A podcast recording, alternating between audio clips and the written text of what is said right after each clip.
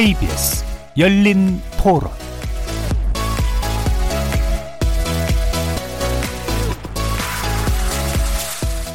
안녕하십니까. KBS 열린 토론 정준입니다.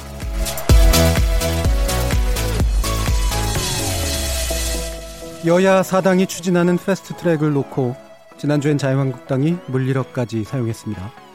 주말 동안 폭풍 전야를 지낸 국회는 오늘도 서로 고발전을 이어가며 긴장의 날을 보냈는데요. 더불어민주당이 바른미래당의 별도 공수처 법안도 패스트트랙에 같이 태우기로 했고 오늘 안으로 정개특위와 사개특위를 열겠다고 밝혔습니다. 자, 지난주에 난장판이 재현될까요? 선거제 개편과 공수처법 등을 관철시키려는 여야 사당과 이를 몸으로 막아서는 한국당. 이 충돌 속에 국민을 위한 출구는 과연 어디에 있는 걸까요? 정책 기능을 상실한 여의도 정치의 문제를 진단하고 개선해 보기 위해 매주 월요일 마련하는 정치의 재구성에서 국회 선진화법 도입 이후 처음으로 재현된 물리적 대치와 불법을 넘나드는 퇴행적 행동들을 한번 점검해 보도록 하겠습니다. KBS 열린 토론 청취자 여러분도 논객으로 참여하실 수 있습니다. 문자로 참여하실 분은 9730번으로 의견 남겨주세요. 단문은 50원, 장문은 100원에 정보 이용료가 붙습니다. KBS 모바일 콩, 트위터 계정, KBS 오픈을 통해서도 무료로 참여하실 수 있습니다. 청취자 여러분이 KBS 열린 토론의 주인공입니다. 청취자 여러분의 날카로운 의견과 뜨거운 참여 기다리겠습니다. KBS 열린 토론 지금부터 출발하겠습니다. 살아 있습니다. 토론이 살아 있습니다. 살아있는 토론, KBS 열린 토론. 토론은 라디오가 진짜입니다. 진짜 토론, KBS 열린 토론.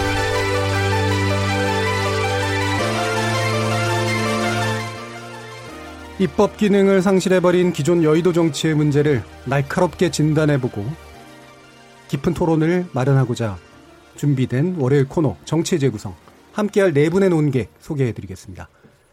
먼저 최병묵 전 월간조선 편집장님 나오셨습니다. 안녕하세요. 네, 안녕하십니까. 고재열 시사인 기자 나오셨습니다. 안녕하세요. 네, 안녕하십니까. 그리고 배종찬 인사이트 K 연구소장 나오셨습니다. 안녕하십니까. 이준석 바른미래당 최고위원 나오셨습니다. 네, 안녕하십니까. 자, 패스트트랙 대치 정국이 계속되고 있는 오늘 KBS 열린 토론 월요일 코너 정치의 재구성은 영상으로도 생중계합니다. KBS 모바일 콩으로 보이는 라디오를 통해서도 보실 수 있고요. KBS 모바일 어플리케이션인 마이케이에 접속하시거나 유튜브에 들어가셔서 KBS 열린 토론을 검색하시면 지금 바로 저희들이 토론하는 모습을 영상으로도 보실 수 있습니다. 팟캐스트로도 들으실 수 있고요. 매일 새벽 1시에 재방송도 됩니다. 자, 이렇게 함께 할 방법 안내 드렸고요. 정치어 재구성 본격적으로 시작해 보겠습니다. KBS 열린 토론. 자, 당장 과연 누구에게 책임이 있는가라는 것에 대한 비평도 필요하긴 합니다만, 그거는 일단 좀 뜨거운 주제니까 좀 뒤로 한번 미루고요. 상황 진단부터 어, 하려고 합니다. 지난 금요일에 이제 바른미래당의 특위위원 사보임 문제를 둘러싼 또 여야 사당의 패스트트랙 추진이 있었고요. 이를 반대하는 자유한국당의 물리력 행사로 국회가 무척이나 혼란스러웠습니다. 오늘까지는 폭풍전야의 시간을 보낸 이후고요. 이 패스트트랙의 운명이 바른미래당의 김관영 원내대표가 던진 새로운 제안을 어떻게 처리할 것인가를 두고 또 셈법도 좀 달라지고 있습니다. 일단은 민주당이 수용키로 한 것으로 알려져 있고요. 오늘 중 처리하겠다라고 밝혔는데 과연 패스트트랙 처리가 성공할 수 있을까 부분부터 다뤄보도록 합니다. 이 패스트트랙이 이제 가능하냐 불가능하냐를 따라서 본회의까지 가서는 어려울 거다라는 게 전반적인 어쨌든 지난주까지의 의견이었었는데 어, 이거를 둘러싸고 뭐 엄청난 또 일들이 벌어지고 있습니다. 여러분들 보시기에는 앞으로의 어, 구체적인 일정까지 뭐 보시기는 어렵겠지만 전망 같은 것들을 한번 좀 음, 이야기해 보려고 하는데요. 먼저 고재열 기자님 어떻게 보세요? 네, 저는 어, 조금 다른 얘기인데 파업에 제가 비유할 수 있을 것 같아요. 이 자유한국당 의원분들은 파업을 안 해보셨겠지만 파업을 해보면 처음에는 이렇게 기세가 좋거든요. 음. 어, 그래서 이제 우리 어, 어떤 조직 안에서 서로 결속력도 확인하고 어, 그래서 뭔가 될 것 같은데 하다 보면 지쳐요. 음. 그리고 도대체 우리가 입구에 있는지 이 터널의 중간인지 끝인지 알 수가 없어서 어, 빠지고 이탈하고 그러는 와중에 이제 어, 칼자루를 진 쪽이 저쪽이었구나 하면서 이제 어떤 힘들어지는데 어, 제 패스트 트랙 국면에서도 지금 저는 이제 좀 그렇게 봅니다. 왜냐하면 물리력으로 막아야 되잖아요. 현실, 현실적으로. 그런데 물리력으로 막는 그 입장에서는 이제 보좌진이나 이런 사람들도 어, 고소 고발이 현실화되면 어, 이거는 상당히 계속 가기는 힘든 사안이고요. 음. 왜냐하면 포스트, 패스트 트랙을 어, 만들어내는 그런 국회 선진화법 자체가 아, 그걸 막기 힘들어 막 막지 못하게 만들어 놓은 그 법이 있기 때문에 예. 그 법을 이제 벗어나기 힘들고 지금 이제 국회법 165, 166조 국회 회의 방해죄 같은 경우에 보면은 여기에 이제 어 만약에 이 위배된 것으로 판결이 나면 아 당연직으로 이제 당연히 퇴직이 되고 그리고 또 500만 원 이상의 벌금을 받으면은 이제 5년간 이런 아, 공무원으로 채용이 불가합니다. 그리고 어, 일단 고소고발이 들어가 버리면 이게 반의사 불벌죄가 아니기 때문에 계속적으로 수사가 이루어져 가지고 어, 상당히 좀이 어, 어려운 측면으로 갈 수 있어서 그래서 어, 장기전으로 갈수록 저는 좀 자유한국당이 유리하지 않다라고 생각합니다. 예. 일단 현재는 이제 물리적으로 막을 수밖에 없는 조건이기 때문에 자유한국당이 이걸 지속할 수 있을 것이냐라는 이제 그런 의문을 제기해 주셨어요. 어, 최 기자님 어떻게 보십니까? 근데 이게 이제 임시국회가 5월 7일까지 아니겠습니까? 네. 음, 그러다 보면 사실 며칠 안 남았어요, 지금. 그러면. 음, 그리고 이제 네. 당장 그 여야 사당, 자유한국당을 뺀 여야 사당은 이제 오늘 저녁에 정개특위하고 사개특위를 열어서 처리하겠다 이렇게 얘기를 했지만 아마 그 두 개의 회의는 뭐 지난 며칠간 우리가 봐왔듯이 똑같이 그렇게 이제 강행과 저지가 격돌을 할 거예요. 어, 그래서 아마 처리가 쉽지 않을 것 같고 그러면 이제 내일 이후에도 계속해서 시도 저지 뭐 이런 상황이 될 텐데 이게 5월 7일 임시국회 끝날 때까지는 뭐 사실 며칠 안 나, 며칠 안 남았는데 그런 정도의 전 동력은 충분히 있다고 봅니다. 음. 더군다나 그 내년 총선이 지금 1년도 안 남았어요. 음. 어, 그렇기 때문에 국회의원들로서도 그 당 지도부의 의견과 의중 이런 거를 굉장히 중시해야 될 그런 상황이다. 예. 아, 그 다음에 이게 또 선거법이라는 거는 자유한국당 수뇌부의 문제만은 아니에요. 음, 본인들의 문제죠. 결국은 왜 그러냐면 만약에 지금 그 여야 사당이 추진하고 있는 선거법이 그대로 통과가 된다고 하면 자유한국당은 의석을 10석 이상을 잃어야 돼요. 음. 그 잃은 의석을 정의당에 갖다 줄 가능성이 매우 높아요.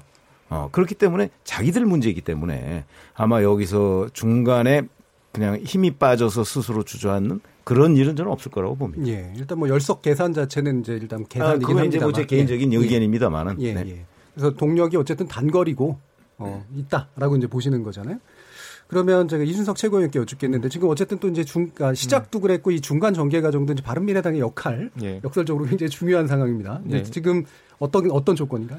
그러니까 사실 저희가 초래한 측면이 크죠. 왜냐하면은 그 당내에서 비민주적인 행태로 어쨌든 지금 당론을 강제하려고 하다가 지금 그런 일이 벌어졌기 때문에 우선 국민들께 죄송하다는 말씀 드리고요. 그런데 아까 뭐 최 기자님도 말씀하셨지만은 동력이 며칠은 더 갈 것이다 최소한 이렇게 음. 보는 것이 어 표현이 좀 국민을 듣기에 따라서는 기분 나쁠 수 있겠지만은 거대 양당 입장에서는 재미를 좀 봤어요. 음. 그러니까 지난주에 이제 4월 23일부터 25일까지 휴대전화 RGD 표본 프레임에서 무작위 추출해서 1,300명에게 조사하고 어, 응답률 16%였고요. 표본 오차는 플러스 마이너스 3.1%의 99% 신뢰 수준이었고요.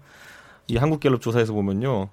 대통령 지지율은 4% 내려가고요. 한국당 지지율이 4% 올라갔어요. 그러다 보니까 이런 어떤 투쟁 프레임 자체 구체적인 내용보다도 장외 투쟁부터 이어진 이 투쟁 프레임 자체가 긍정적으로 작동하고 있다는 생각을 자유한국당 또는 범야권에서 하고 있는 것 같습니다. 그렇기 때문에 이 국면이 아직까지 고 기자님이 말씀하신 것처럼 손해 보는 게 더 많은 지점이다라는 판단하지 않을 것이고요. 그리고 이제 물리적 저지라는 것에 있어가지고 저희가 이제 그 소위 속된 말로 이제 도구를 사용해가지고 문을 개방하려고 하는 그 모습을 음. 많이 이제 자료 영상을 보셨을 텐데요. 그건 역설적으로 그 자유한국당이 그 문을 뜯으려고 한 게 아니라요. 그거는 이제 민주당 측과 그리고 국회 사무처 측에서 문을 뜯으려고 한 거거든요. 그러니까 나머지는 전부 다 연좌 농성 정도의 형태로 진행됐던 것이고 그러다 보니까 폭력적인 부분에 대한 부담 자체는 예를 들어 오늘 사개특위나 아니면은 정개특위를 저지한 데 있어가지고 오늘 내일 며칠간 한 데 있어가지고 그 속된 말로 어, 그 신문에서 보셨던 그 드러 누워 있는 모습 정도가 아마 투쟁의 모습이 아닐까 이런 생각하기 때문에 아마 폭력적인 부분에 대한 부담 자체는 누가 또다시 그 노루 발못 뽀비를 들고 나오지 않는 이상 제 생각에는 크게 부담을 가지지 않을 거로 보입니다. 정당들에서. 근데 이제 전개됐던 폭력 양상은 뭐 네. 구체적으로 지적하는 건 이제 나중에 책임 소재를 네. 할때 하겠지만 네. 예를 들면 이제 팩스를 찢은 거라든가 예. 감금하는 것과 유사한 상황이라든가 이런 것들도 사실 있었잖아요. 저는 굉장히 이건 중범죄라 생각하고요. 예. 그런 일이 다시는 생기지 않아야 된다 보지만은 음. 아까 제가 말씀드렸던 것처럼 사실 국민들한테 시각적으로 비춰진 것 중에 가장 심각했던 건 왜냐하면 음. 문 닫고 팩스를 뽑았으니까 그건 자료 영상이 없었어요. 음. 그런데 시각적으로 가장 충격적이었던 거는 노루 발못 뽀비를 들고 그걸 문을 부수는 것 그리고 그 망치를 들고 그 풀스윙 해가지고 이제 문을 부시는 장면 이런 것들이었는데 이건 아마 야권이 하는 행동이 아니기 때문에 큰 부담 가지지 않고 아까 최 기자님 말한 것처럼 며칠 정도의 회의 저지 농성 정도는 지속될 것이다. 저는 이 정도로 봅니다. 앞으로는 이제 물리적 대립 같은 경우는 이렇게 눈에 보이게 나타나지는 않을 것 같다고 보시나요? 누가 또 다시 그걸 또 문을 부시러 들어가지 않으면요. 음. 그러니까 예. 그, 자유한국당 좀 억울할 부분인데 네. 일반 국민들은 네. 그 노루 발못 뽑이를 이용한 한 사람이 네. 어, 야당이라고 생각하는 사람이 많은 것 같아요. 나경원 그, 대표를 들고 나왔잖아요. 아, 그러니까 그 이제 그런 맥락을 네. 아, 이게 이제 아, 그럼 닫힌 문을 국회 사무처에서 이제 열려고 했는데 그걸 이제 어, 자유한국당에서 다시 이제 뺏은 거고 그런 상황인데 어, 좀 정치에 관심이 있거나 그리고 또 이제 좀 이쪽에 하신 분들은 이제 그런 맥락을 아는데 일반 국민들은 어, 자유한국당에서 그걸 도구를 사용해서 문을 열려고 했구나라고 이렇게 생각을 하실 수 있는 좀 그런 여지가 좀 있는 것 같아요. 예, 그 부분 이제 책임 소재부는 이제 좀 뒤에 더 예. 구체적으로 다뤄보고요. 배종찬 연구소장께 여쭤보겠는데 어, 이준석 최고위원께서 아까 약간 이제 통계치를 지금 또 하셨단 네. 말입니다. 네. 예, 이런 상황이 거대 양당에 도움이 된다 이런 진단 맞다고 보시나요?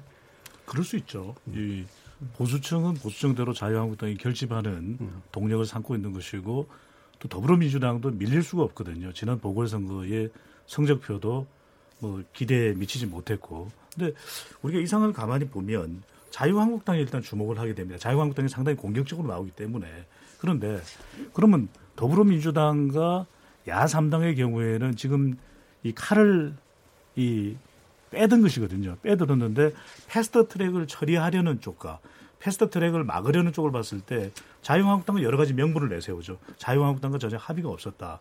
그런데 5월 7일까지가 임시회라고 하지만 그럼 더불어민주당이 지금의 공방에서 밀려서 패스트트랙이 통과되지 않는다면 이건 더 큰 치명타가 될 수 있습니다. 음. 왜냐하면 대통령의 지지율에 치명적인 영향을 주는 것이 세 가지거든요. 하나는 경제, 하나는 북한, 하나는 공약입니다. 그래서 머리글자를 따라서 우리가 경북공이라고 이야기를 하는데 경북공 음. 이렇게 이야기를 하는데 경제가 지금 특별히 대통령 지지율에 보탬이 될 만한 일이 없거든요. 음. 그리고 남북 관계는 지금 판문점 일주전이 됐지만 북미 관계를 보면 지지부진합니다. 비핵화가 가장 핵심인데 그러면 이 패스트 트랙 안에 문재인 대통령의 공약이 고스란히 담겨 있어요. 예. 그러니까 지금 나오는 여러 가지 수치 지표를 보더라도 왜 더불어민주당 지지층들은 결집을 할까? 또 자유한국당은 또 상대적으로 또 결집을 하거든요. 그건 더불어민주당도 지금 밀릴 수가 없는 것이 이 공약을 통과시켜야만 임기 중후반기 대통령 국정 운영이 탄력을 받을 수가 있거든요. 그런 점에서 저는 물러서지 못한다. 않는다기보다는 못하는 상황으로 보고요. 그렇기 때문에 일부의 비판이 있음에도 불구하고 조국 민정수석마저도 전면에 나서는 그런 모습을 보여주거든요. 저는 조금 어, 다른 시각으로 보는 것이 지금 이렇게 힘겨루게 하는 속에서 자칫 패스트 트랙이 공중분해기 공중분해가 된다는 진단도 있지만 저는 기어이 통과시킬 가능성이 높은 게 김관영 원내대표의 수정된 안에 대해서도 더불어민주당 지도부에서 왜 받아들일까? 이건 통과시키게 된다라는 겁니다. 예.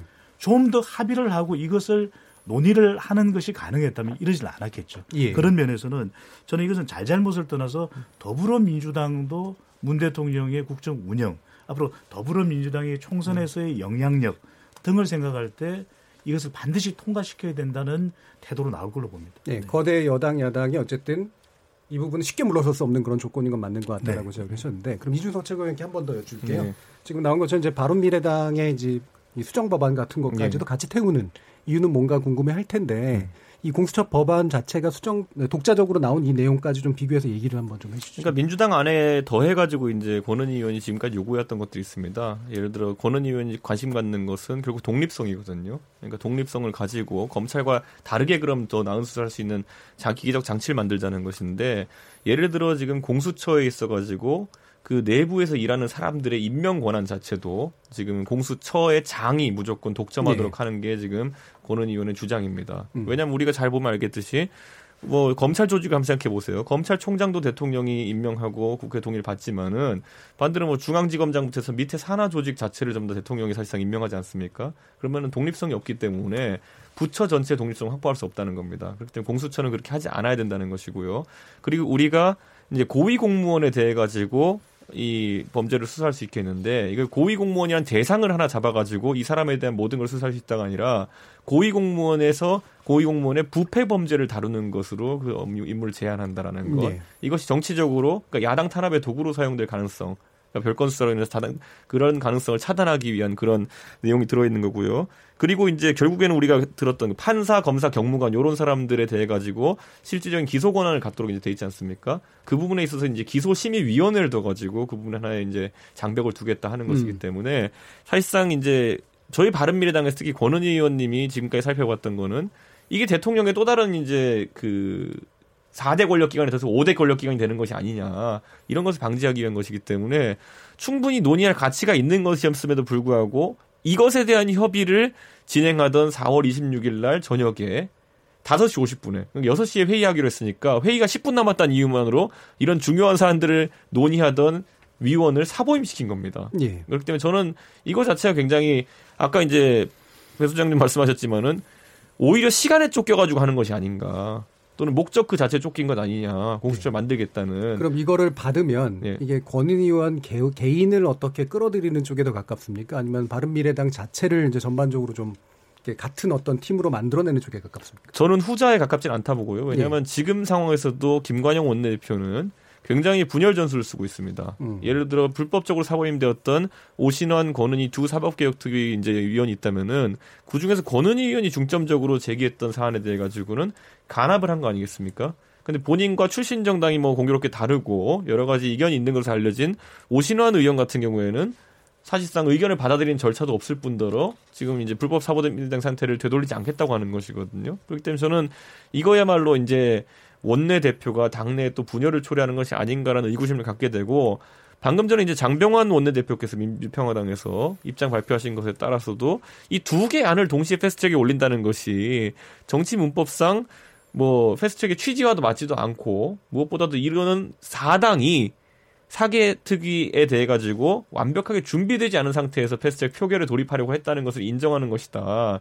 라고 이제 사당의 한 축인 장병환 원내대표께서 말씀하셨기 때문에 저는 당장 오늘 강행하겠다는 민주당의 시도 자체는 뭐 오늘도 8시로 시간을 잡아놨다고 하는데 아마 어렵지 않을까 이런 생각하게 됩니다. 예, 알겠습니다.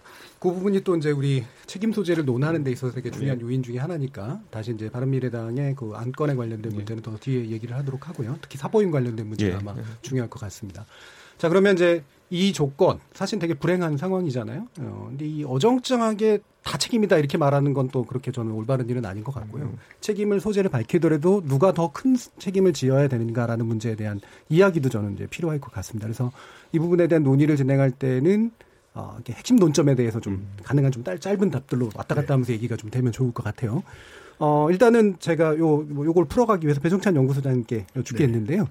어, 현재 여론은 좀 어떻습니까? 네, 이 조사가 실시가 됐죠. 리얼미터가 YTN의 의뢰를 받아서 지난 26일 실시한 조사입니다.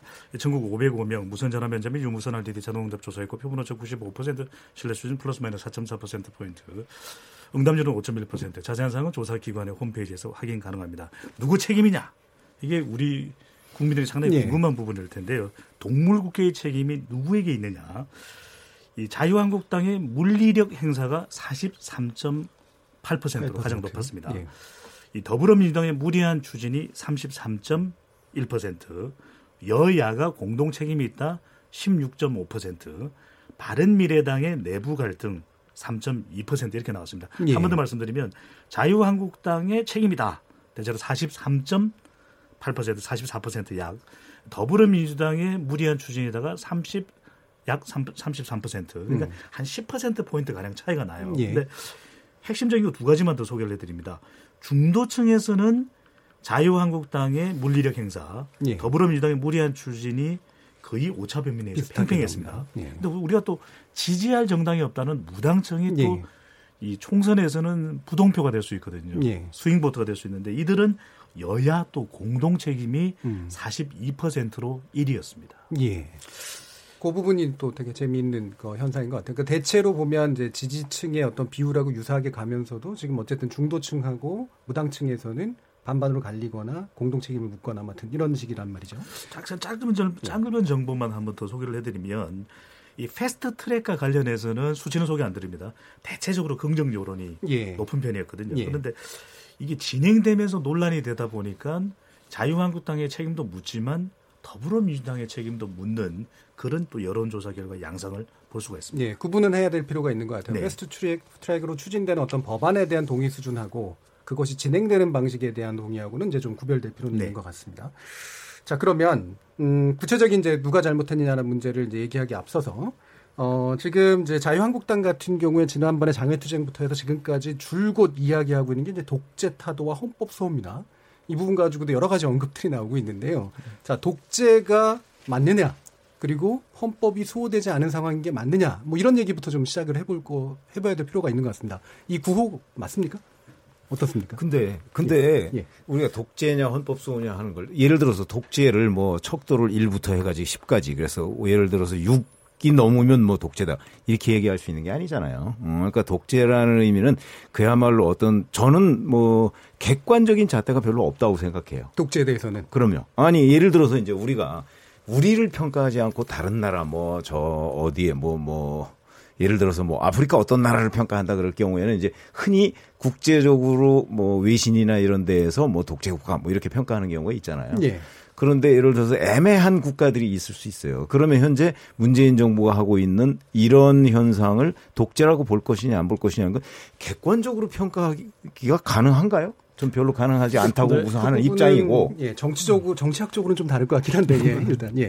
아, 뭐 저도 뭐 정치학을 전공했습니다마는 예. 정치학에서 얘기하는 독재라는 것도 우리가 명확한 독재일 경우는 음. 구분하기가 아주 쉬운데 예. 그렇지 않고 그 독재적 요소가 있는 체제가 있어요. 예. 그다음에 민주주의 도, 왜냐하면 그 어떤 전제주의성을 갖기 전에는 예를 들어서 민주주의와 이렇게 막 혼재된 경우가 굉장히 많아요. 예. 그러면 그거를 그 딱 요게 독재다 아니다 이렇게 평가하기가 상당히 어렵다는 말씀을 예. 제가 드리는 것이고 예. 그런 점에서 이제 자유한국당에서 독재라고 하는 건 자기들이 보기에 문재인 정부가 뭘 자기들 마음대로 한다 라는 차원에서 독재라고 주장을 하고 있는 것이고 예. 이제 더불어민주당 그거에 대해서 뭐 말도 안 되는 주장이다 이렇게 이제 반박을 하고 있는 거 아니겠습니까? 그래서 예. 제가 보기에는 글쎄 여기서 독재라는 자유한국당이 지금 내세우는 독재라는 구호가 맞느냐 틀리냐 이렇게 얘기하는 게 과연 누가 얼마나 뭐 정답을 내자는 건 아니고 의견을 저는 그런데 네. 그래서 저는 그 평가하기 어렵다고 네. 봅니다. 대한민국에서 국민들이 가장 트라우마를 갖고 있는 대상 자체가 독재자들이고 그렇죠. 네. 여러 측면에서 저는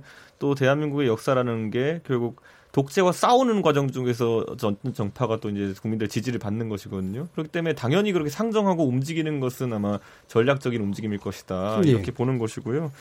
저는 뭐 그런 연상작용들을 많이 이제 어, 시도하고 있다 봅니다. 그렇죠. 예를 들어 예. 과거에 독재를 했던 분들을 음. 보면은 그분들이 가장 하고 싶어 했던 것들이 보통 개헌이나 아니면 선거제 개편 이런 것이거든요. 본인의 권력 기반을 공고히 하겠다는 취지에서 그러니까 지금 논의되고 있는 선거법 개정이 전혀 그런 어떤 독재 선결 찐다를 규정하는 것이 아니라 이런 것들 연상작용을 시켜가지고 이제 문재인 정부가 본인들의 권력 기관을 공고하기 위해 가지고 이런저런 입법들을 하려고 한다. 최근에 보면은 문, 그 이해찬 대표의 260석 발언 같은 경우에 굉장히 이제 여론에서 안 좋은 평가를 받았거든요. 예. 똑같은 느낌으로 과거에 김무성 대표가 선거 앞두고 180석 발언했을 때도 국민들은 그냥 그 자체로서 안 좋게 봤다는 거죠. 그러니까 대한민국 국민들의 정서 속에 내재되어 있는 당연히 이제 균형을 맞춰야 된다는 균형 본능. 그리고 일당 독재 또는 일당의 과도한 대표에 대한 어떤 반감 자체를 지금 활용하고 있는 것이고 저는 그 측면에서 최근에 자유한국당이 제가 봤을 때는 딱히 아주 뭐 정책적으로 잘했다거나 이런 것이 없음에도 불구하고 전통적인 어떤 한 5대5 구도까지는 아니지만은 지지층을 회복해 나가고 있는 것이 제 생각엔 그런 측면도 분명히 작용하고 있다 이렇게 봅니다. 예, 예. 반대 균형을 예. 유발하기 위한 그러니까 정책 수사. 중앙 본능, 뭐 센터 본능이라고 할 수 있는 그런 것들이 작용하고 있다 봅니다. 예, 우리가 독재 사전적 정의가 자 예. 읽어볼게요. 특정한 개인이나 집단, 계급 따위가 모든 권력을 쥐고 이를 마음대로 처리하고 지배함. 아, 또 그리고 이제 또 의사 절차 측면에서는 민주적 제도와 절차에 의하지 않고 한 개인 또는 그를 둘러싼 소수자를 정점으로 하는 정치. 이런 이제 우리가 사전적으로 독재라고 하는데 어, 현재 상황이 이제 이것에 규합 아, 이것에 부합하느냐 음. 아, 그래서 자유한국당의 그런 비판이 아, 설득력을 갖느냐 음. 했을 때 가장 중요한 거는 문재인 대통령이 결부되느냐 여부일 거예요. 그러니까 이게 지금 패스트 트랙이나 아, 그리고 지금 이런 모든 사안이 문재인 대통령이 움직이는 대로 여당이 움직이고 다른 이 야당들도 따라해서 자유한국당이 막는, 막는 사안이냐 그렇게 했을 때 문재인 대통령이 그렇게까지 가까이 있지 않은 측면이 있어서 아, 그런 좀 이미지 연상에 그게 과연 성공할 것인가 이렇게 그런 느낌이 들고요. 그 다음에 전체적으로 지금 책임 떠넘기기 게임이 되고 있어요. 음. 음. 그래서 지금 일단은 물은 흐려놨는데 이 물을 지금 누가 흐렸느냐. 그래서 책임 떠넘기기 게임을 했더니 대략 어, 지지율대로 어, 지금 이제 그 수치가 나온 것이고요. 그런데 예. 이게 판이 좀 커지면서 그 다음에 이제 여의도 정치에서 우리가 아, 촛불, 탄핵 이때 겪었던 게 광화문 정치잖아요. 그러니까 여의도 정치를 벗어난 정치를 우리가 한국 정치에서 경험을 했거든요. 그런데 지금 이제 지난 주말을 넘어가면서 나타나는 양상이 이게 이제 일반 국민 이슈로 확장되고 있다는 거죠. 그 대표적으로 나타나는 아, 그런 그 부, 모습이 청와대 청원으로 볼 수 있고 음. 지금 자유한국당 정당 예산에 대한 그런 아, 그 청원에 대해서 40만이 넘어가고 아마 제 생각에는 거의 100만 가까이도 또 갈 수 있겠고 그렇게 이제 어, 이, 이게 이 여의도 정치의 책임 떠넘기기 게임을 벗어나서 어, 그런 이제 일반 국민으로 확대됐을 때 그러면 결국은 결집을 시키더라도 누구의 밭이 더 넓은가 누구의 밭이 더 원래 더 큰가 음. 이 부분으로 가게 되는데 이 부분에 또 이번 주에 중대한 기점이 생기지 않을까 싶습니다. 예전에도 탄핵 때도 보면은 12월 초반에 그때 어이 탄핵을 놓고 이제 어, 새누리당 이탈 세력이나 이렇게 좀 잠시 좀 주춤했던 때가 있어요. 그런데 갑자기 그 주말에 아, 100만이 넘는 인파들이 이제 몰리는 것을 보면서 다시 의견이 이렇게 정리되는 국면이 있었는데 어, 이게 지금 일반 국민 이슈로서 이렇게 좀 확장된 와중에 이 힘이 다시 여의도 정치에 어, 역으로 또 영향을 미치지 않을까 음. 싶습니다. 음, 네, 그러니까 지금 이게 효과 문제로 넘어가긴 했습니다만 예, 배종찬 소장님 예. 냉정할 필요가 있을 것 같아요. 그러니까 이게 서로 간에 음. 서로 간에 주워 담지도 못할 막말을 예. 주고 받으면서 더 파국으로 치닫고 있는 것이거든요. 근데 이게 음. 패스트 트랙이 아니라 국민들이 보기에는 막장 트랙. 음. 이 서로 간에는 주로 어떤 이야기들입니까? 이런 이야기가 나오는데, 왜냐하면 자유한국당에서도 지금 야당을 가리켜서 패스트 트랙에 동참한 야당을 가리켜서 민주당의 이중대다 삼중대다 예. 이런 표현을 듣는 야당으로서는 상당히 이 기분 나쁜 것이죠. 예. 또 한편으로는 어, 또 자유한국당이 물론 이제 민주당에서도 민주정책 연구원장인 김민석 원장을 비롯해서 예. 상당히 예. 자극적인 이야기를 하는 것도 바람직하지 못하다는 생각이 그렇죠. 듭니다. 나경원 원내대표를 네. 가지고 또 한 얘기가 그런데 있죠. 예. 이걸 우리가 수치적으로 좀 냉정하게 볼 필요가 있는 것이 과연 독재 정부로 인식을 하고 있는가. 예. 그래서 앞서 이 이준석 최고가 이또 배소장의 영역인데 그 인용을 했는데 네. 그건 제가 지금 예. 지금 감사드립니다. 왜냐하면 그거 지금 인용을 하려고 그래요. 예, 예.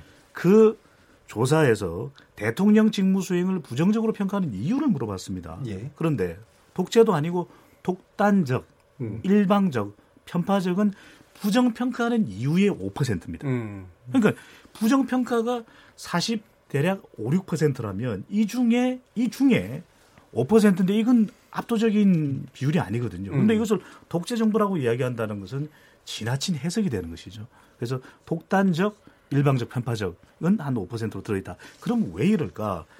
지금 장외 투쟁을 하고 이 국회 내에 투쟁을 하는데 동력을 만들기 위해서는 이 독재 정부라고 하는 이 용어가 굉장히 센 용어거든요. 그렇죠. 이미지 네. 정치가 되고 있습니다. 그래서 음. 이준석 최고도 최명국 기자께서 말씀하셨던 대로 이렇게 함으로써 독재 정부라는 용어는 반문 개념이 도입되는 거죠. 예.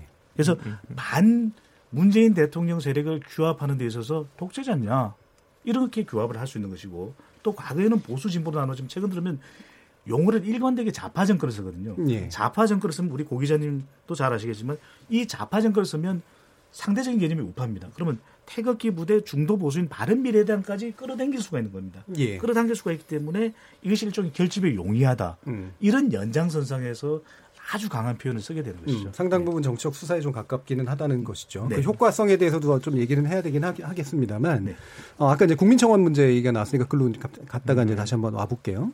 어, 지금 이제 청와대 국민청원 게시판에 자유한국당 정당 해산 청원이 등장을 했고 22일 공개됐다가 이제 현재까지 이제 46만 명 이상 오후 이제 5시 반 정도 기준이고요.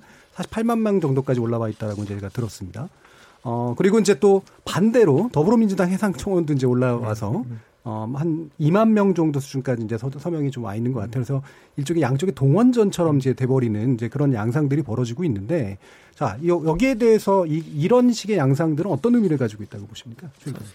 글쎄, 아니, 그러니까 동원전이라기보다는 저는 이제 일종의 진영전이라고 봅니다. 진영전. 예. 어, 왜 그러냐면 이제 자유한국당을 뭐 해산하라 이런 청원은 이제 지금 일주일째 아닙니까 오늘로서 그리고 이제 그 민주당 그 뭐 해산 어쩌고 하는 건 이제 자유한국당 해산 얘기가 나오니까 그에 맞대응하는 차원에서 아마 자유한국당 당원들을 중심으로 그런 네. 청원을 올리는 게 아닌가 싶은 생각이 드는데 저는 이제 우리 그 유권자가 뭐 4천만이 훨씬 넘지 않습니까? 어, 그 다음에 더불어민주당과 그 자유한국당 당원만 합쳐도 그 거의 500만이 넘을 겁니다. 네. 아마 그 정도 된다고 보면 지금 우리가 여기서 더군다나 뭐 정당 해산 차원 정당 해산이라는 게 뭐 청와대 청원 가지고 해결될 문제도 아니고 그렇죠. 예. 그리고 거기에 대해서 청와대가 답변을 한들 뭐라고 똑부러지게 답변을 할 수가 있겠습니까?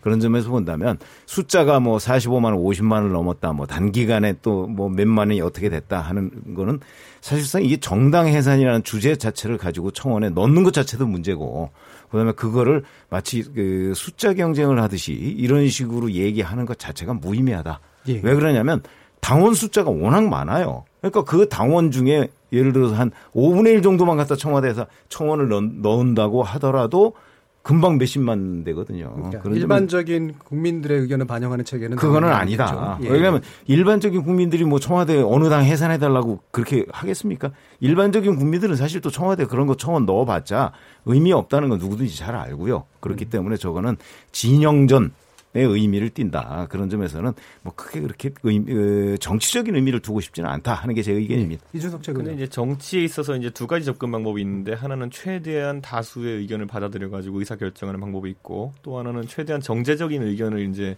받아들이게 수기 민주주의를 하자는 취지의 이야기도 있는데 우리나라 같으면 최대 다수의 의견을 많이 받아들이는 선거 체제입니다. 사실 선거하는 과정만 본다 하더라도 우리는 주민등록증만 가져가면 어디서나 투표를 할 수 있는 체제가 활성됐지만은 뭐 미국 같은 곳은 투표자 등록부터 해야 됩니다.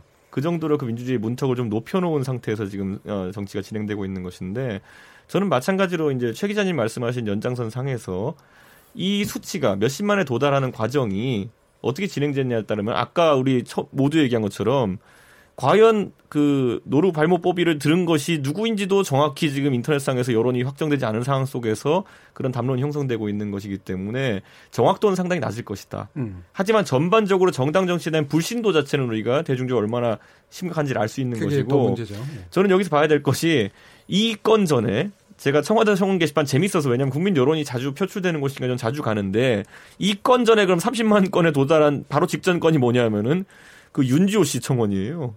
윤지호 씨가 내가 이제 살해 위협을 받고 있고 그런데 경찰이 경호를 나 제대로 안 해준다 그래가지고 훅 하고 30만 건이 갔는데 최근에 확인되는 것들은 그것과는 다를 수도 있다는 얘기가 나오고 있잖아요. 그러니까 그런 것처럼 여론에 어쨌든 인화성 있는 주제가 나오게 되면은 수치가 올라가는 건 당연지사인데 반대로 국가에도 심각한 주제들 예를 들어 굉장히 어려운 일을 당하신 분들이라든지 아니면 뭐 사고를 당하신 분에 대한 지원 체계에 대한 청원 같은 거 이런 거는 500건도 못 받고 그냥 종결되는 경우도 있어요. 근데 이 자체로 그러니까 인화성 있는 주제들에 대한 수치를 가지고 뭘 판단하기에는 예. 좀 어려운 부분이 있고 저는 개인적으로 정당 회사는 선거를 통해서밖에 할 수 없다라는 생각을 하고 있고 예. 저는 그래서 보수 진영에 몸담고 있다고 알려져 있으면서도 특이하게 박근혜 정부 시절에 공개적으로 통진당 해산 절차 저렇게 해놔야 된다고 반론을 했었거든요. 그와 마찬가지로 가장 확실하게 정당을 해산할 수 있는 방법은 청원이나 이런 여론전보다도 선거에서 국민들이 보여주는 방법이다. 그래서 국민 여러분 청원하시는 것만큼 더 열정적으로 선거에 참여해 주시면은 아마 그 민의가 더 정확하게 전달될 예, 것이다 이런 뭐 생각합니다. 하시는 분들도 이게 그렇지 그런 제도가 아니다라는 걸 예. 아실 것 같고요. 근데 예. 이 국민 청원을 저는 무시할 수준도 아니라고 예. 봅니다. 예. 국민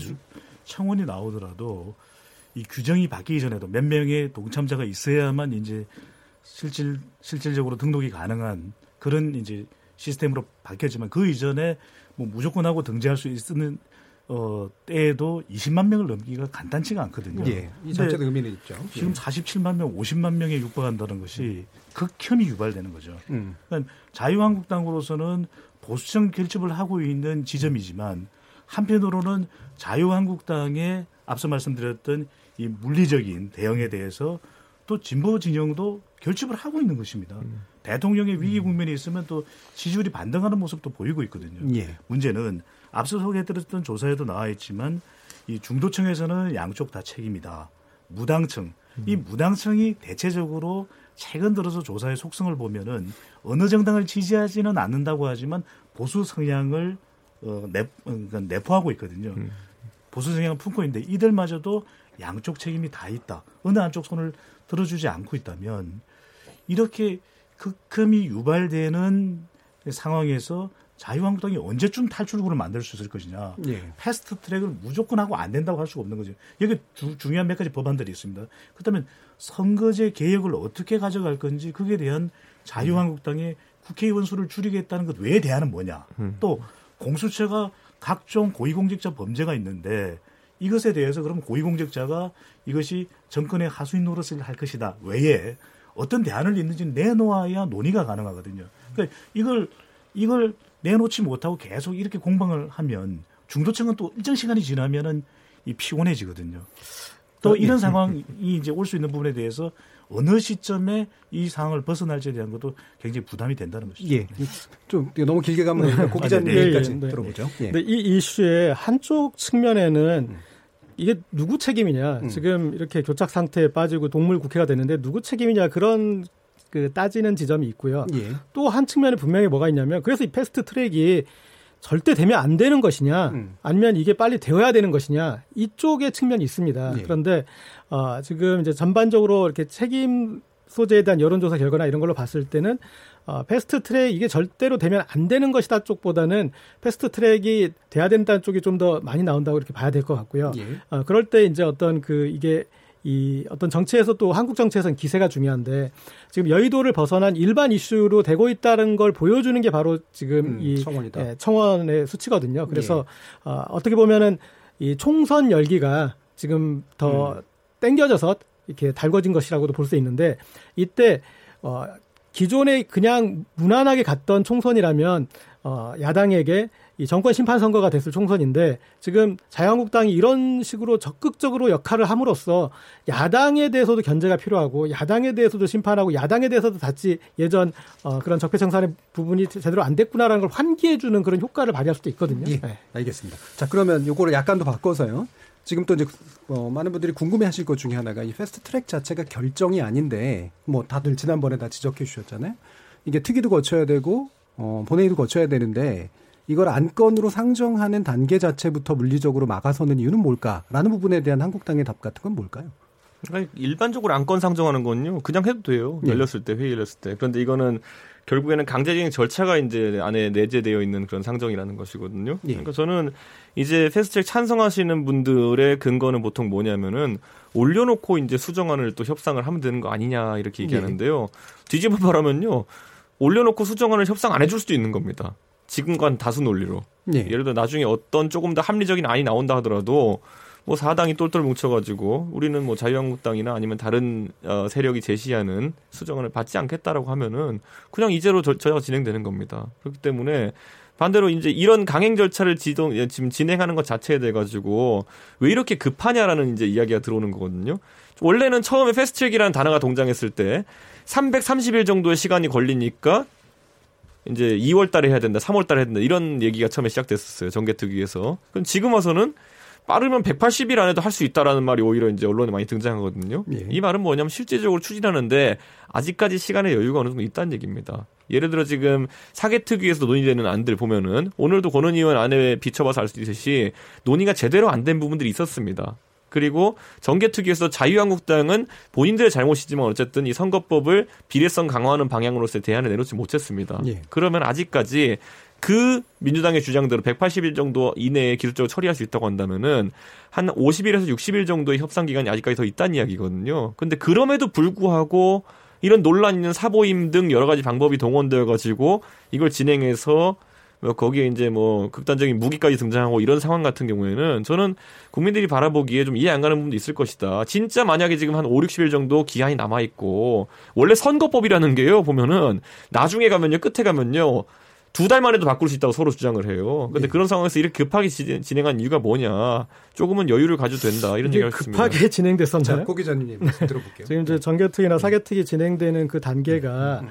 급하게 진행됐다고 보기에는 충분히 제가 봤을 때는 충분한 기간과 절차를 밟았고 그리고 어, 패스트 트랙에 올리자고 여야 사당의 원내대표가 합의한 거잖아요. 음. 아, 그러니까 패스트 트랙이 표결은 아니지 않습니까? 그러니까 거기에 이제 논의 구조에 올리자는 논의 구조가 있었고 그래서 결정을 해서 했고 물론 이제 그 와중에 바른미래당처럼 당내에 좀 이견이 있어서 어떤 그런 그좀 아, 결정하는데 좀 우여곡절이 있는 부분이 있었지만 그 전에 갑자기 어 전에 이, 이 없었던 그 안을 가지고 이렇게 갑툭튀로 나온 게 아니라 국회가 아 이 문제에 대해서는 우리가 특별위원회를 만들자. 그래서 정치개혁 특별위원회, 네. 예. 사업개혁 아, 그리고 사법개혁 특별위원회를 만들고 예. 거기에 대해서 그래서 이제 이 정도 아니면 한번 같이 이제 올려보자 해가지고 그그 그 안에 대해서 올릴 수 있을까라는 걸 그 어느 정도 논의를 한 다음에 여기까지 온 과정이잖아요. 그 과정에 물론 이제 이준석 최고위원이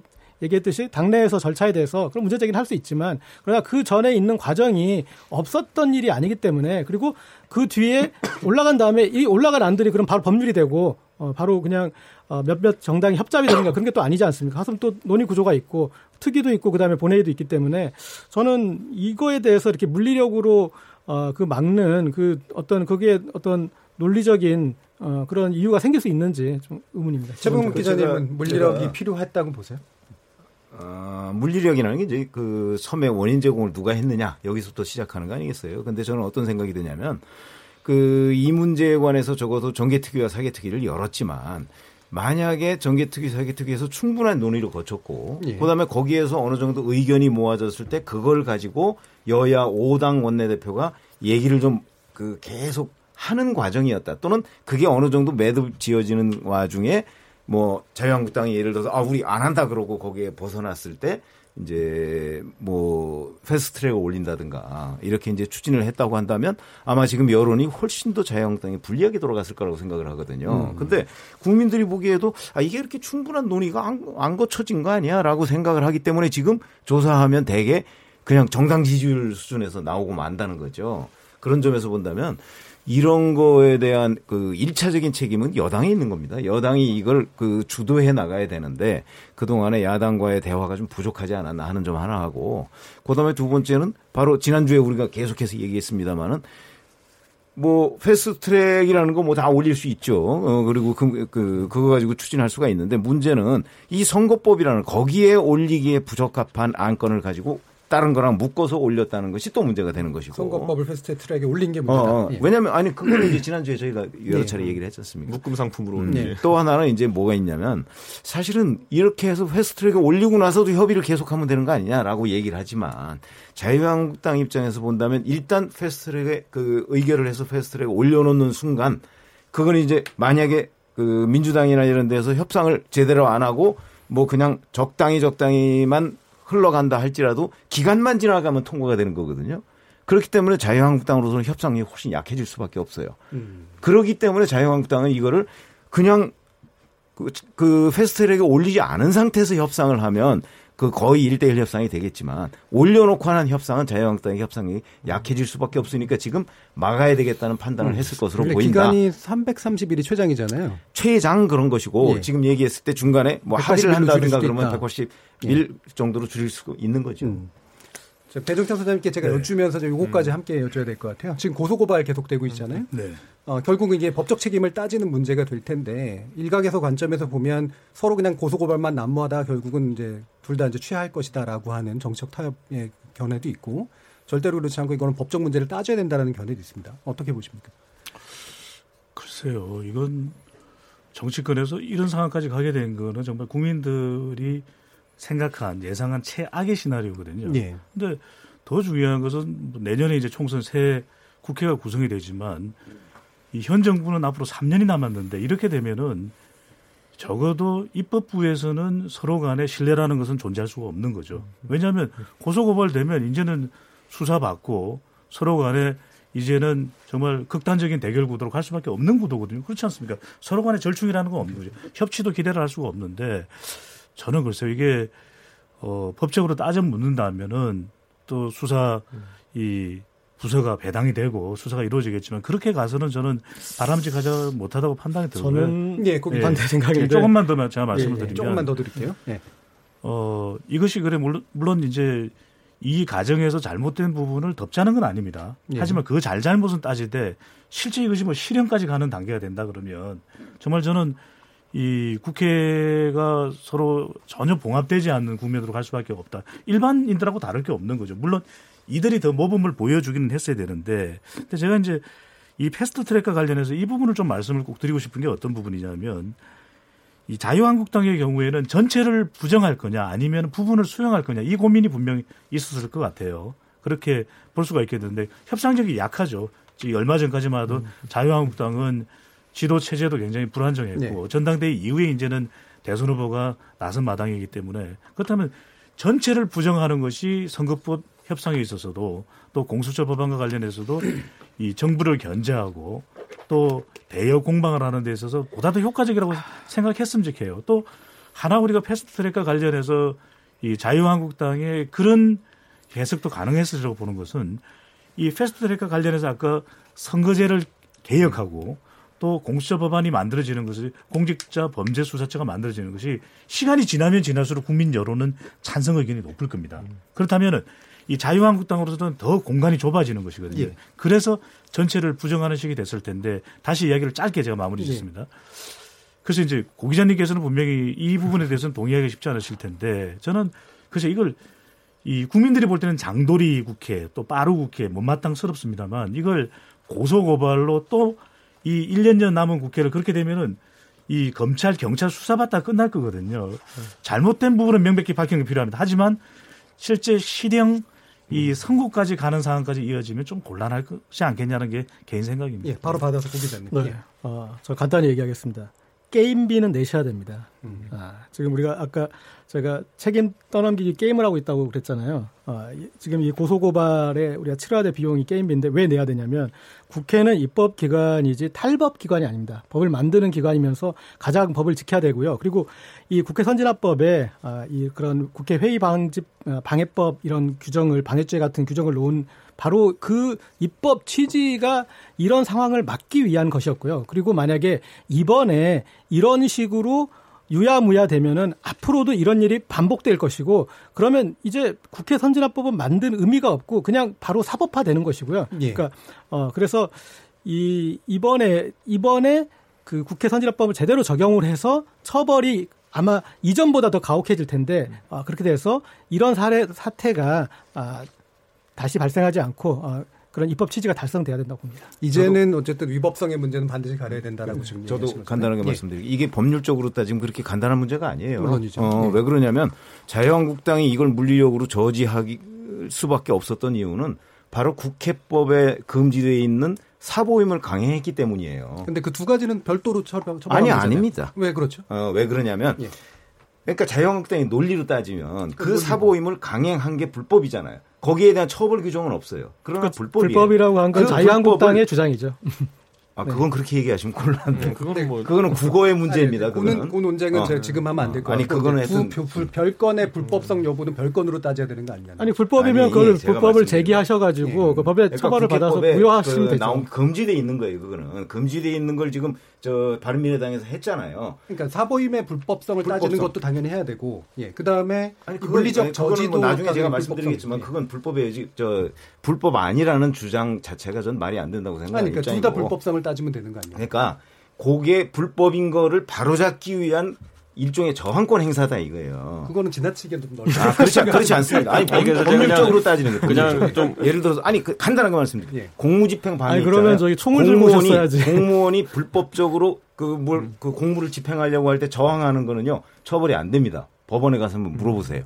음. 그러니까 제가 그냥 이건 뭐, 뭐 우스갯소리를 하면 안 되는 건데 이게 질문은 가장 먼저 수사가 시작되고 사건이 배당된 게 뭐냐면은 그 문희상 국회의장의 성추행 건입니다. 지금 그래서 오늘 남부지검에 방금 배당이 됐거든요. 그렇기 때문에 이제 국회의장도 수사를 받으셔야 되는 씁쓸한 상황인데 제 개인적인 소견으로는 뭐 성추행으로 처벌받을 건까지 되느냐라고 하겠지만은 네. 어쨌든 이런 식으로 법리를 따지기 시작하면은 최근에 대한민국의 성추행에 관련된 각종 판결들을 봤을 때 굉장히 적극적으로 해석하는 편입니다. 그렇기 때문에 저는 뭐 이런 걸 참 안타까운 논쟁으로 좀 보고 지금 아까 있었던 이제 불법성 논란에 대해서도 저는 아까 말했듯이 그 노루 발목법비를 한국당 휘두른 줄 아는 사람들이 많았던 것처럼 제가 그 당시에 현장에 7층에 있었거든요. 제가 7층에 저는 이제 기자들이랑 같이 서 있으면서 그 광경을 목격했는데 폭력 행위에 대한 처벌이라는 것이요. 이렇게 가게 되면은 제 생각에는 여권에 있는 인사들 같은 경우에 당연히 그 제기가 됩니다. 이미 고발에 들어갔고요. 지금 오늘 이제 40여 명 정도 이제 한국당 의원들을 고소, 고발한 걸로 알고 있습니다. 그리고 보좌진 두 명을 이제 한 것으로 1차적으로 그리고 다 인지 합치면 뭐 당직자까지 108명을 하겠다 이렇게 하고 있는데 저는 민당 쪽도 당연히 이렇게 되면은 고소 고발전의 대상이 됩니다. 그렇기 때문에 아까 배준찬 부부장 말씀하신 것처럼 결국에는 결국에는 국회의원들이 의정 활동에 쏟아야 될 상당한 부분의 열정을 스스로를 방어하기 위해서 사용해야 될 것이다. 그렇기 때문에 저는 국회는 공전될 수밖에 없는 상황이고 예. 저희 바른미래당은 뭐 제가 봤을 때는 폭력 행위에 연루된 것이 없기 때문에 저는 뭐 방관자적 입장을 할 수 있겠지만은 여기에 굳이 민주당이 달려들고 싶다고 한다면은 말리지는 않겠으나 그것이 여당으로서의 책임 있는 자세인가에 대해서는 음. 또 한번 따져보고 싶습니다. 예, 제가 잠깐 한 가지만 예. 예. 중간 정리를 하면서 음. 예, 간단히만 여쭐게요. 그러니까 불법이냐 아니냐는 끝까지 따져야 된다라는 입장과 음. 그것을 따지는 것은 실질적으로 큰 의미 없다라는 입장으로 저는 갈린다고 보거든요. 음. 각자 어떻게 생각하십니까? 제가 짧게 말씀드리면 아까 우리 국민들이 몸싸움 국회 보는 인식을 보면 자유한국당의 물리력 행사에 책임이 있다. 43.8%거든요. 예. 그래서 그 명분은 자유한국당으로서는 가지고 있는 것이겠죠. 네, 하지만 예. 그 방법 자체는 물리력을 행사했단 말이거든요. 예. 바로 이 부분에 대해서는 저는 자유한국당이 책임을 질 부분이 있으면 책임을 져야 된다고 봐요. 예. 또 더불어민주당의 무리한 추진에 대해서도 국민들은 공은 시선으로 보지는 않거든요. 그런데 예. 이것을 형사 사건으로까지 갈 일이냐. 그러니까 자유한국당이 지나친 부분에 대해서는 사과를 표명해야 되는 부분이 필요하다면 필요할 텐데 이걸 형사 사건까지 가면 검찰 수사받고 그렇게 되면 사실상 이번 국회는 거의 붕괴되는 것이죠. 아니, 그러니까 이 안에 폭력 행위나 이런 거에 대해서 여러 가지 사람이 있거든요. 예. 저는 아까 나왔지만 팩스기 뽑은 사람 아주 중죄입니다. 절차를 그런 식으로 방해하는 거는. 그리고 문 두드리고 부수려고 무기 들고 온 사람 아주 나쁜 사람입니다. 문 앞에 들어놓은 사람들 그 사람은 전 소극적 가담자로 봅니다. 개인마다 판단이 있겠죠. 그런데 지금 뭉뚱그려서 각자 숫자를 키우기 위해 가지고 전부 다 고소고발전 진행하다 보면은 굉장히 강범위한 고소가 이뤄질 것이다. 저는 그러니까 봅니다. 그, 그 부분에서 이제 따지는 게 중요하냐 아니면 결국은 정책으로 해결해야 되느냐 이 부분에서. 그러니까 우리가 입법기관하고 사법기관이 다르지 않습니까? 그러니까 네.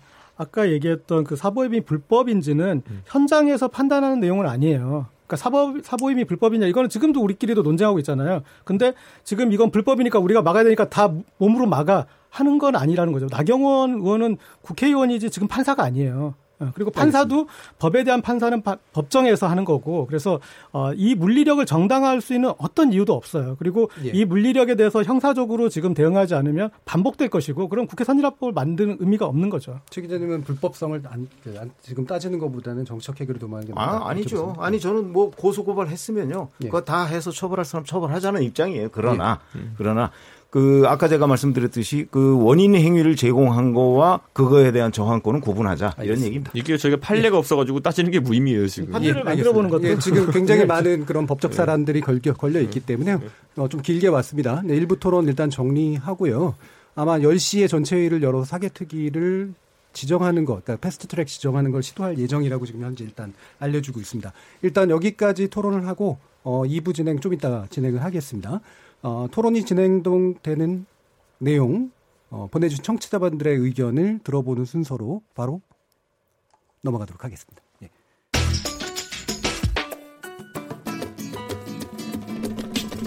묻는다, 듣는다, 통한다. KBS 열린 토론. 듣고 계신 청취자 여러분 감사드립니다. 들으면서 답답한 부분은 없으신가요? 궁금한 점은요? 그렇다면 함께 토론에 참여하시죠. 유료 문자 9730을 이용하시면 됩니다. 단문은 50원, 장문은 100원의 정보 이용료가 있습니다. 스마트폰 어플리케이션 KBS 모바일 콩을 통해서도 무료로 참여하실 수 있습니다. KBS 열린 토론은 언제나 열려 있습니다.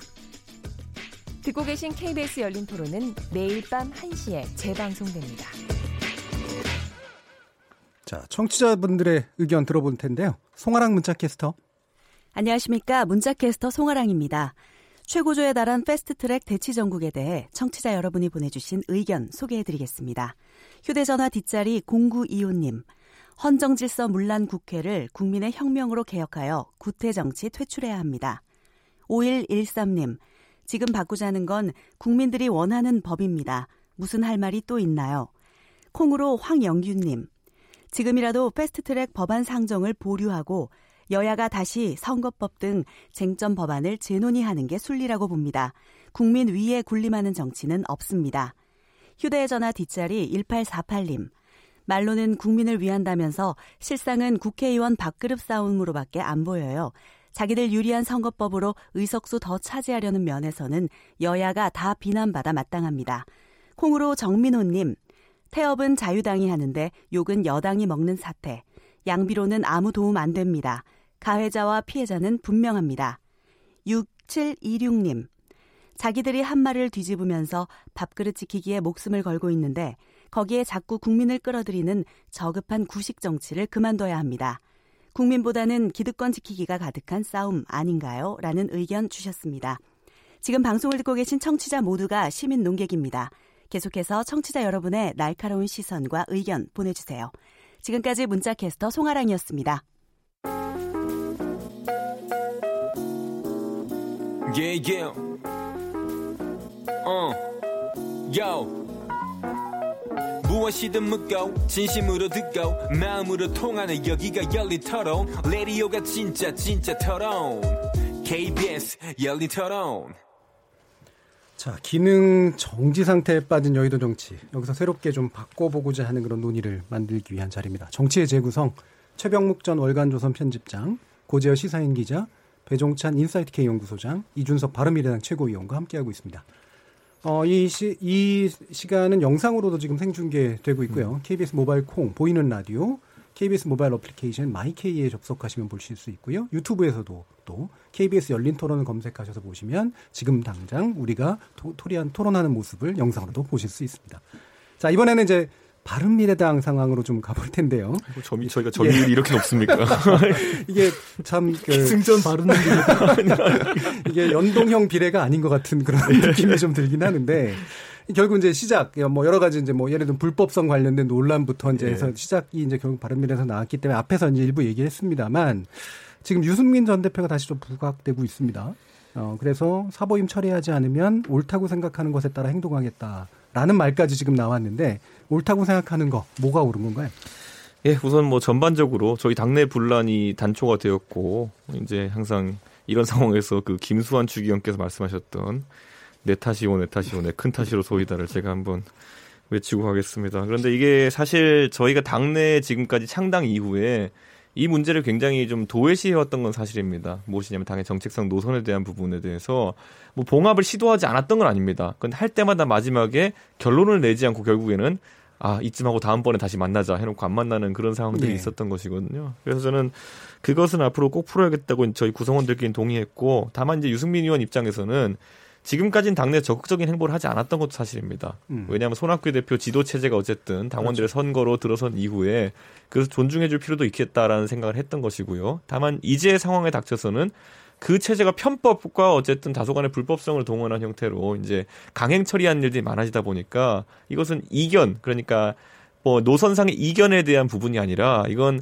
당내 질서를 바로잡는 데 있어가지고는 본인이 대주주로서 또 그리고 뭐 대선주였던 사람으로서 안철수 대표와 같이 일정 부분 역할을 해야겠다는 의지를 음. 최근에 보였거든요. 왜냐하면 유승민 의원이 뭐 언론에서 보시면 이런 언급 잘 안 합니다. 강하게 뭘 내가 앞으로 뭘 하겠다. 아니면 이제부터 가만히 두지 않겠다. 아니면 뭐 뭘 해라. 상대방에 이번에 김관영 원내대표에게도 보면은 사보임 철회해라라고 명시적 요구를 했거든요. 네. 저는 이런 당내에서 어떤 이런 발언을 잘 안 했었는데 이제 하는 것은 바른미래당이 앞으로 본인이 지금까지 주장해왔던 개혁 보수 노선으로 선명하게 하기 위한 당내 투쟁을 하겠다라는 의지로 이제 받아들이면 될 것 같습니다. 예.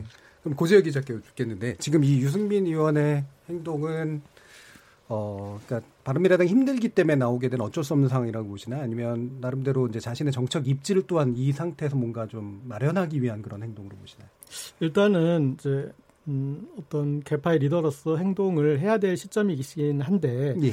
자 지금 이제 우리의 이 지금 원 논점이 됐던 게 세 가지지 않습니까? 지금 패스트트랙에 올라와 있는 그 법안들은 선거법 이슈고 그다음에 이제 고위공직자 비리 수사처 그다음에 검경 수사권 조정안인데 어떻게 보면 좀 저는 좀 만시지탄인 게 유승민 의원이 어떤 이 리더격의 정치인으로서 그 전에 이 논의가 어, 진행됐을 때 역할을 했어야 할 정치인인데 갑자기 어떤 그 이제 사보임이라는 어떤 이제 절차상의 어떤 그 지점에서 그것을 어, 이새 때 삼아서 어, 지금 등장했는데 저는 이제 그런 등장이 좀 아쉽고 그 다음에 어, 일테면 지금 큰 틀에서는 이제 선거법이 어, 양당제 구도에서 다당제 구도로 가는 그 아, 거기에 유리한 선거거든요. 그러니까 지금 계속 자유한국당은 이걸로 우리가 피해를 보고 우리가 지켜야 된다라고 하지만 더불어민주당도 똑같이 오히려 그 이상으로 같이 손해 보는 이 선거법이에요. 예. 네, 그럼에도 불구하고 이렇게 이제 어, 우리 예, 구조를 그렇게 가는데 어쨌든 그런 큰 틀의 이 정치 구조가 변하고 그다음에 아 그동안 어떤 정치권의 난제였던 고위공직자 비리 수사처나 검경 수사권 조정이나 이게 될 때 그때 어떤 역할이 없었으면서 사보임이라는 어 물론 이제 거기에 그거 분명히 어 좀 매끄럽지 못한 부분이고 어 문제 제기를 할 수 있는 부분이긴 하지만 이걸 지렛대 삼아서 어 어떤 이 혼란의 와중에 어, 방향을 잡아가는 게 아니라 계속 그 혼란을 증폭시키는 역할을 하고 있다는 점에서 좀 안타깝게. 아, 여기서 제가 10초만 예. 반론하자면요. 예. 그러니까 유승민 의원 같은 경우에는 지금도 선거법 개정안에 대해 가지고 뭐 연동형 비례대표제에 대해서 이건 안 된다라고 하는 게 아닙니다. 다만 그 사법 개혁에 대해서도 공수처 안도 본인의 대선 공약이었고 예. 지금 논란이 되는 거는 어떤 공수처냐에 대한 문제인 것이지 그걸 지금 이제 딱 시안을 정해 놓고 민주당 입장에 봤을 때 이제는 해야 된다 해 가지고 선거법도 그리고 그 사법 개혁안도 상당히 미성수대 상태로 온 다음에 이거 안 받으면 넌 반개혁 세력 아니냐 이렇게 하는 거는 굉장히 정치적인 방법 합법이고 이거 예전에 많이 써먹던 분이 누구냐면 박근혜 대통령입니다. 뭐 법안 몇 개 묶어 와가지고 이거 패키지로 경제 살리기 법안이다. 안 받으면 야당 이거 경제 살리지 말자는 거냐 이런 식으로 접근하는 방법인데 저는 지금이라도 민주당이 그런 접근 자세를 버려야 된다 이렇게 네. 생각합니다. 그러나 어찌 됐든 간에 네. 유승민 의원이 지금 뒤늦게 발동을 걸어서 그렇죠. 어, 이 문제에 대해 제동을 걸겠다고 나서긴 했는데 사실은 김관영 원내대표가 그 세계 특유의 의원들 사보임 문제부터 이제 시작이 된 거 아니에요. 그게 바른미래당의 그 여기까지 온 거에 그 가장 큰 원인을 제공했는데 음. 지난주에 그 김관영 원내대표 불신임만 그 제기하겠다고 의총을 여는 데까지는 성공했는데 숫자가 부족했어요.